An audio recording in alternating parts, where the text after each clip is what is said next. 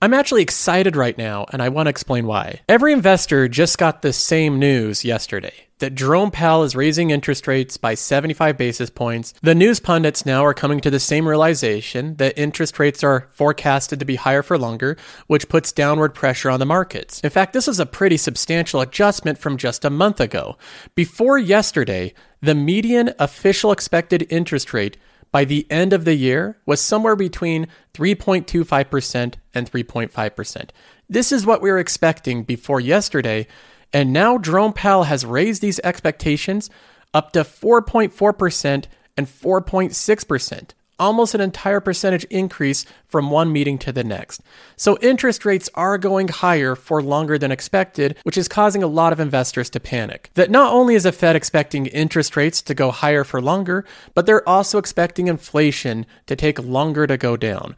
For example, with our update just yesterday, Jerome Powell and the Fed are now predicting that inflation will go down to 2.1%, which is their goal in 2025. That's right, 2025.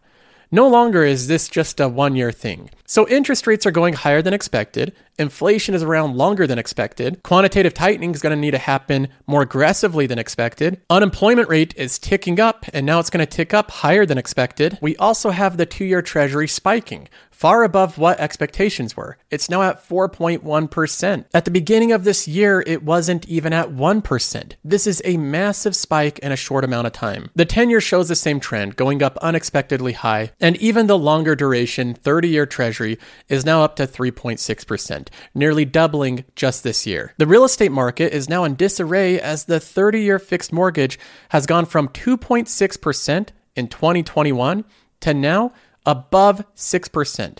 We're looking at 6.2% mortgages here. This brings us all the way back to 2008 to find anything comparable. The monthly payment for a home has gone up 50% in a year and a half. So, this Fed meeting yesterday was very impactful. It had a lot of implications on different aspects of the economy that investors are currently trying to dig through and make sense of. The culmination of this, the conclusion that most investors are reaching, is that most of these things aren't good. That's the simple conclusion. Most of these are negative catalysts. So, if most of this is bad news, then why am I excited about this?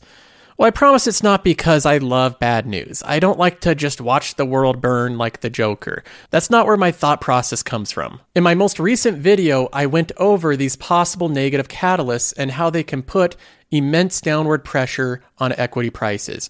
I used the number 25% there's no way of knowing exactly how far the market will fall. There's really no way of determining that. This was a prediction by Greg Jensen that basically there's a decent chance that the market can fall 25%. And what we're seeing is that based off of yesterday's meeting, it looks like this. Three of them are currently checked off. With interest rates going up and the Fed unloading their balance sheet, it's becoming more costly to get capital. Trying to get a loan for a home today is much more expensive than it was a year and a half ago. Number two is also firmly checked off. Reality has set in that inflation is more stubborn and it's going to take more work from the Fed to bring down. We know that because now they've pushed back the 2% inflation goal all the way to 2025. Number three has also been checked off. The Fed is tightening longer than expected, and that so called easing the pivot in six to nine months, at least right now, it doesn't look like it's going to be happening. So, knowing what we know now after yesterday's meeting, we have three of the five boxes here checked off, and there's one big question mark that remains. It's number four profits and growth estimates get revised downwards. That is the ultimate negative catalyst left to happen in this market. This is the weakening of the economy. They're going to bring down inflation, but they're going to bring down the economy with inflation. And when you bring down the economy, profits and growth estimates are going to get revised downward. Now, this again is a question mark. We have earnings season right around the corner, and we're going to see how this really works. Last earnings, there was the same predictions that earnings season was going to be really bad, that all these companies are going to give negative forecasts and lowered guidance, and we didn't really see that. The S&P 500 had 62% of the companies in it report positive earnings that beat their estimates. My portfolio, the invested capital that I had, had 77%. This is what it looked like. More of the boxes were green. More of them beat their revenue estimates, EPS, and they gave strong forecasts. but we're going into another earnings season. If these companies start to change their tone, if they say that the consumer is weaker, that we're going into tougher times, and we see more of these boxes change from green to pink, that'll be bad news for the market. It is very difficult to see the market go upwards when earnings and profit estimates get moved downwards. Maybe it could happen, but it's just unlikely. And if number four is another check mark, then we probably have further declines ahead. So this all brings us back to the question of why I'm excited about what Jerome Powell says. And this all has to do with mentality. And I think this is the most important part of investing. Everyone has access to the same news. Nothing I showed you is exclusive to you and me, but the most important thing is the way that you interpret this news and the way that you use it. A lot of investors look at the past month they see their portfolios going down and they view this as a very negative thing. I'm down $31,000 in the past 30 days. That's 8.43%. Most investors look at this and they just think it's a bad thing. Your stock prices are going down. You're losing money. But is that the right mentality to have? One of the biggest differentiators I see between great investors, legendary investors, is that they always look at market declines as a positive thing. Their mentality is very different from average investors. Let's talk a little bit about the fact that the market's down almost 800 points this morning. Yeah. Concern for you? Well, no, that's good for us, actually. I mean, we're a net buyer of stocks over time. And uh, just like being a net buyer of food, I expect to buy food the rest of my life, and I hope that food goes down in price tomorrow. So when stocks are down, uh, you know, uh, we're going to we're going to be buying on balance, and and who wouldn't rather buy it, uh, you know, at a lower price at a higher price? Buffett's almost flummoxed by the question, perplexed by it. Why would people be upset that stocks are going down in price that they're going to be buying for the rest of their life? Why is this a concern? Buffett has good mentality. That's what's led to part of his superior returns. He does not get fearful and afraid and nervous when his stocks go down in price. He uses it as opportunities to buy more. And he finds it frankly confusing why so many people have a difficulty grasping this concept. People are really strange on that. I mean, they, uh, because most people, most, most of your listeners are savers. And that means they'll be net buyers. And they should want the stock market to go down. They should want to buy at a lower price. Uh, but they have that feeling that they just feel better when stocks are going up.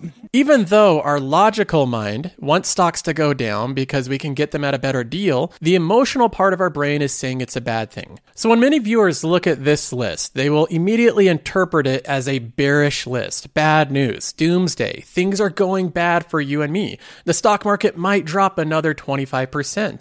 That is the wrong interpretation of this news. That's the wrong mentality to have. When I highlight that the market's going to go down 20 or 25%, this is an estimate, a prediction that would be good for the majority of listeners, of viewers, if this happened. Google's well aware of your age and where you live, and they share a little bit of that demographic info with me as analytics for my YouTube channel. When I look at the analytics, the majority of viewers here, the majority of this community is firmly within the accumulation age. We should be buying assets every single month. In our case, it's a good thing when asset prices go down. So I'm not here to be the bearer of bad news. In fact, quite the opposite, I share good news. The good news is that everyone else, all the investors around, are so stressed about the federal funds rate. They're so stressed about unemployment. They're so stressed about the economy that in many cases they'll make stupid decisions and sell out of great companies making them undervalued for value investors like us. And I plan to take full advantage of that. I already have significant holdings in Apple and Microsoft, which I believe right now both of them are undervalued. And even if you're not a dividend investor, I think that Google and Meta are getting to incredibly low valuations, and you can throw in Amazon there as well. Big tech across the board, in my opinion, look very attractive right now. If they trade down any further, I'll probably even be picking up a bigger position in these companies. In the restaurant category, I've built up Texas Roadhouse during the sell off to a huge size. The company's now a $35,000 position. And this is a company that I feel very good about having in the portfolio. They have no leverage, no debt. The company's operating with a lot of efficiency, they pay a healthy dividend, and they're doing a buyback. So I don't mind owning a lot of Texas Roadhouse and having a lot of exposure to it. Recession or not, this company is going to be around for the long haul. And Starbucks is another company that I've been so impressed with their reinvention plan that I decided to make this a bigger holding. I took all my Domino shares and threw them in Starbucks, increasing my position size to get more and more exposure to this company. I think it's undervalued. I think their reinvention plan is going to work. They're making their stores more efficient. They're making communication better with their employees. They're increasing their sales year over year. They're expected to grow earnings per share by 15 to 20% per year, and they're expected to open up thousands of stores per year. So, this is a company that I think will do really well over the next three years, come recession and bad news or not. And if either of these companies trade down, I'll be accumulating more shares. In the consumer category, I've been building up many of these holdings. Costco is one of my biggest and my favorite company in my portfolio. I've considered this company to be one of the best ones in the world, and they just recently had their earnings report. They beat on the top line and the bottom line, beating both revenue and earnings estimates as per usual. This company is solid as it gets. Investors are selling out right now around 3% today, which I consider an opportunity. This company's getting closer to my buy range. I want to be accumulating shares at around 450 per share, and after hours it's around 470. So I might start biting at this company a little bit, but if it trades down below 450, I'm going to be increasing my stake. I've also been buying more Church and Dwight, more Pepsi, more Nike, as all of these companies trade down, I'm increasing greater and greater share count. SCHD is an incredibly high quality dividend paying ETF that has now a 3.6% starting dividend yield. That's pretty good. That's right there with the two year treasuries. And the difference between two year treasuries and something like SCHD as these actually increase their dividend payment year over year. So while treasuries are just the same throughout the entire duration of them, SCHD will pay you more and more every year as these companies grow their earnings. So I'm going to be increasing my holding size in SCHD, especially as it continues to sell off. In aggregate, like Warren Buffett said, I'm a net buyer. I am accumulating shares of all of these companies. I'm trying to increase my passive income as much as possible. It works to my benefit to have the stock prices go down. So while most investors in the market are scurrying around and fearful about the Fed news, fearful about the economy, fearful about the unemployment rate, fearful about the mortgage rate, if you're one of the investors, one of the few that can keep your mentality in check. If you can stay objective and look at this as an opportunity, this will be a huge benefit to you over the next 10 years.